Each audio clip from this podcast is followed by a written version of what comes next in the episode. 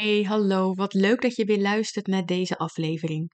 Mijn naam is Esmeralda Hupner en met mijn podcastafleveringen hoop ik jou te voorzien van tips en inspiratie om je zelfvertrouwen te vergroten en meer liefde voor jezelf te voelen. Afgelopen weken had ik het best wel druk.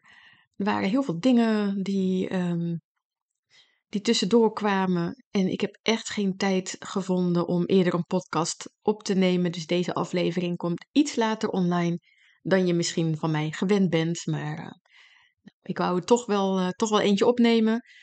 Dus uh, nou, even wat later dan normaal gesproken. Deze aflevering gaat over miscommunicatie. Er vindt heel veel miscommunicatie plaats.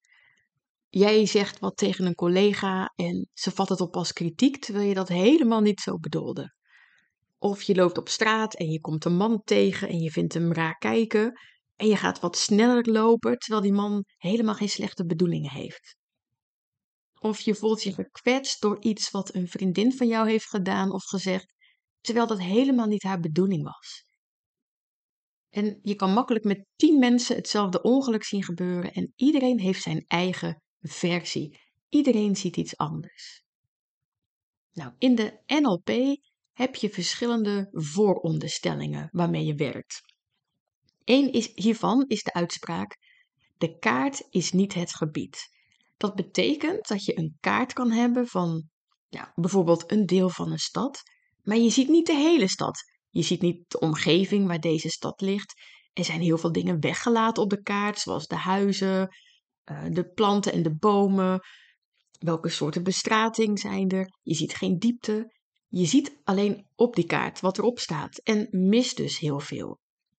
Met andere woorden, hoe jij de wereld om je heen ziet, is vanuit jouw eigen kaart. De werkelijkheid kan anders zijn dan je denkt en bevat veel meer informatie dan jij bewust in je opneemt.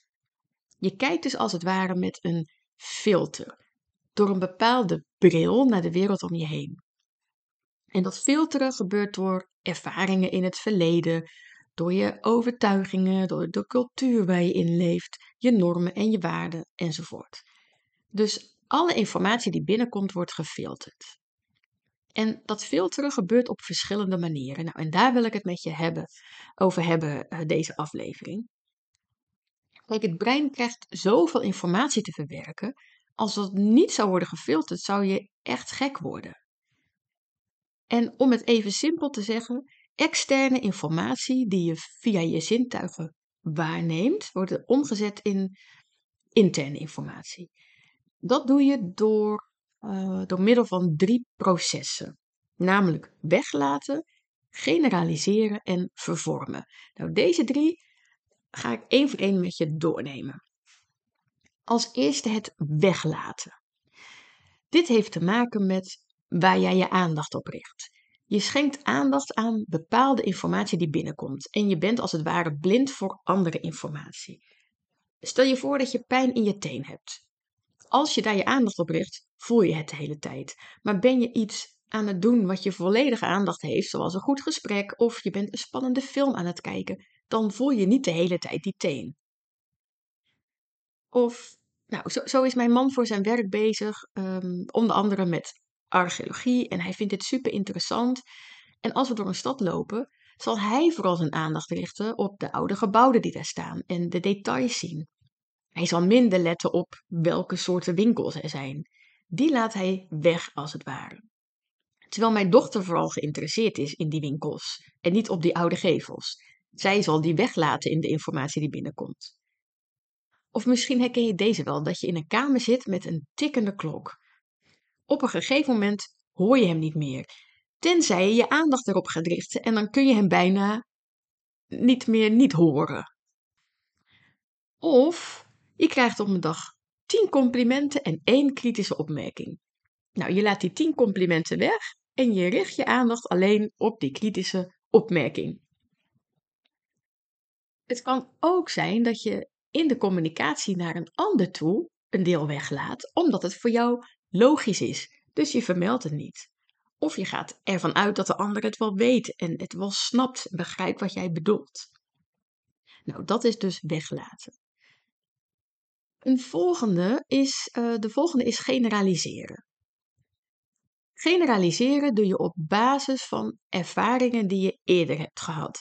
Bijvoorbeeld, als je gedoe hebt met iemand van de gemeente en dan zeg je daarna alle ambtenaren doen hun werk niet goed. Of als je je een keer onzeker voelt en dan zeg je ik ben altijd onzeker. Of als ik voor de eerste keer in mijn leven een workshop zou geven en die zou heel goed gaan en dan zou ik zeggen of denken ik ben goed in het geven van workshops. Woorden zoals nooit, altijd, niemand, iedereen, die wijzen allemaal op een generalisatie. Je hebt de ervaring dat iets op een bepaalde manier gebeurt en gaat ervan uit dat het altijd zo is. En dit generaliseren kan ook enorm handig zijn om te leren. Je weet dat een ding met vier poten en een rugleuning een stoel is. En dat alles wat er zo uitziet een stoel is, ongeacht de kleur, de grootte, of het armleuningen heeft of niet, van welk materiaal het is gemaakt. Je herkent het als een stoel. En als kind leer je dus heel veel op deze manier. ook lezen is een vorm van generaliseren. Je herkent de letters aan hun vormen. En als kind leer je ook andere generalisaties, meer, meer in de richting van overtuigingen. Ik heb bijvoorbeeld geleerd dat rijke mensen aan hun geld gekomen zijn op een oneerlijke manier. Dat ze alleen maar geld en macht belangrijk vinden, dat ze egoïstisch zijn, alleen aan zichzelf denken, geld verdienen ten koste van anderen. Inmiddels ben ik er gelukkig achter gekomen dat het niet zo is. Ik zie voorbeelden van mensen die heel veel geld verdienen op een mooie manier en hun geld gebruiken om anderen weer te helpen. Maar hierdoor heb ik jarenlang de overtuiging uh, rijke mensen zijn slechte mensen, om het maar even heel zwart-wit wit te zeggen, heb ik gehad. Dus dat is een generalisatie. Andere voorbeelden. Tegenwoordig is niemand meer behulpzaam en iedereen is egoïstisch. Of een generalisatie van één persoon. Jantje denkt alleen maar aan zichzelf. Nederlanders zijn gierig, politici zijn niet te vertrouwen. Ik heb altijd pech. Niemand luistert naar me. Hij doet altijd zo boos. Nou, dat zijn allemaal generalisaties. En generalisaties die leiden vaak tot een self-fulfilling prophecy. Dus als je denkt dat je bijvoorbeeld nooit goed bent in het maken van praatjes, en je bent op een feestje en je gaat een praatje met iemand maken, ben je misschien zenuwachtig, ben je aan het twijfelen aan jezelf, waardoor het inderdaad een vreemd gesprek kan zijn. Dus dan word je weer bevestigd in jouw overtuiging en jouw generalisatie. De derde manier is vervormen. De informatie die bij je binnenkomt, interpreteer je verkeerd. Nou, dat kan op verschillende manieren. Bijvoorbeeld um, het verband tussen een oorzaak en een gevolg te leggen. Bijvoorbeeld, zij kijkt altijd zo minachtend naar mij, ze mag me niet. Of mijn man geeft me nooit complimentjes dat hij me er leuk uit vindt zien. Dus hij vindt me niet mooi. Of je loopt in het donker over straat en je hoort achter je voetstappen. En je maakt in je hoofd een verhaal dat je wordt achtervolgd door een enge man. Terwijl dat helemaal niet zo is. Stel dat je op klaarlichte dag hier had gelopen, had je dit misschien niet gedacht.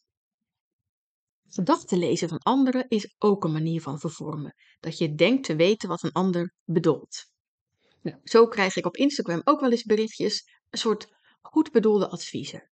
Mensen denken te weten wat er speelt, wat er aan de hand is, terwijl wat je ziet op stories echt maar een paar minuten van mijn dag is. Het vervormen van informatie is vaak een vorm van zelfbescherming. Zo kun je een goed gevoel over jezelf houden door dingen te vervormen, zoals een ander de schuld geven over hoe jij je voelt. En het doen van Vooronderstellingen is ook een manier van vervormen. Je kent vast wel de informatie Nivea, niet invullen voor een ander. Je gaat dus ergens vanuit, vanuit jouw perspectief. Eigenlijk heb ik het net ook al benoemd, het gedachtenlezen van anderen, bedenk ik me nu. Maar je gaat ervan uit dat de ander iets heeft gezegd met een bepaalde intentie bijvoorbeeld. Je ziet het gedrag van iemand en denkt te weten waar dat vandaan komt hier komen dus heel veel communicatiestoornissen uit voort. Dit wordt ook weer beïnvloed door de overtuigingen die je hebt. Zo zie je dus dat heel veel informatie wordt weggefilterd, om wordt gevormd. Je kunt dus dezelfde situatie meemaken als je vriendin. En hoe jij de informatie filtert is heel anders dan die van haar. Dus de betekenis die je geeft aan deze situatie, jouw interpretatie van deze situatie, is heel anders dan die van haar. En daarop reageer je ook nog eens heel anders dan zij, vanuit jouw kaart van het gebied waar ik het eerder over had. Wat kun je hier nou mee? Als je hier bewust van bent, kan dit je helpen in de communicatie met de ander en de interpretatie van wat een ander doet of zegt. Als je je niet bewust bent van dat iedereen zijn eigen model van de wereld heeft, dat iedereen zijn eigen kaart van het gebied heeft, is het lastig om jezelf in een ander te verplaatsen. Als je een vervelende situatie hebt meegemaakt, kan het fijn zijn om de situatie eens eh, vanuit een ander perspectief te zien. En um, ook vanuit de positie van nou, neutrale waarnemer, vanuit de helikopterview als het ware. Je kunt je eens extra bewust zijn van jouw generalisaties, van jouw vervormingen en weglatingen. Bedoelt de ander wel wat jij denkt? Vraag er eens naar. Wees nieuwsgierig, het kan je leuke gesprekken opleveren. Zo even een voorbeeld, zo heb ik afgelopen week slecht geslapen. Had ik tegen iemand gezegd en toen heb ik adviezen gekregen hoe ik minder kan piekeren s'nachts. Heel interessant, want ik heb helemaal nooit gezegd dat ik slecht slaap doordat ik lig te piekeren. Dus waarschijnlijk piekert die persoon s'nachts en slaapt hierdoor slecht. Dus die persoon, in, in, in, in, in haar model van de wereld, geldt dat dan ook voor de ander. Maar dat weet ik ook niet zeker, want dat heb ik niet nagevraagd. Dus dit is ook weer mijn invulling. Maar in dit geval had die persoon ook kunnen vragen: hey, waardoor slaap je slecht? En hadden we een heel ander soort gesprek gehad. Hoe meer je je bewust bent van je filters, hoe anders je gaat communiceren met een ander. Meer open, met een open blik. Je weet dan ook dat wat jij denkt niet zo hoeft te zijn, dat het niet de waarheid is. Oké, nou, deze wou ik je even meegeven voor vandaag. Ik hoop dat je hier iets aan hebt gehad.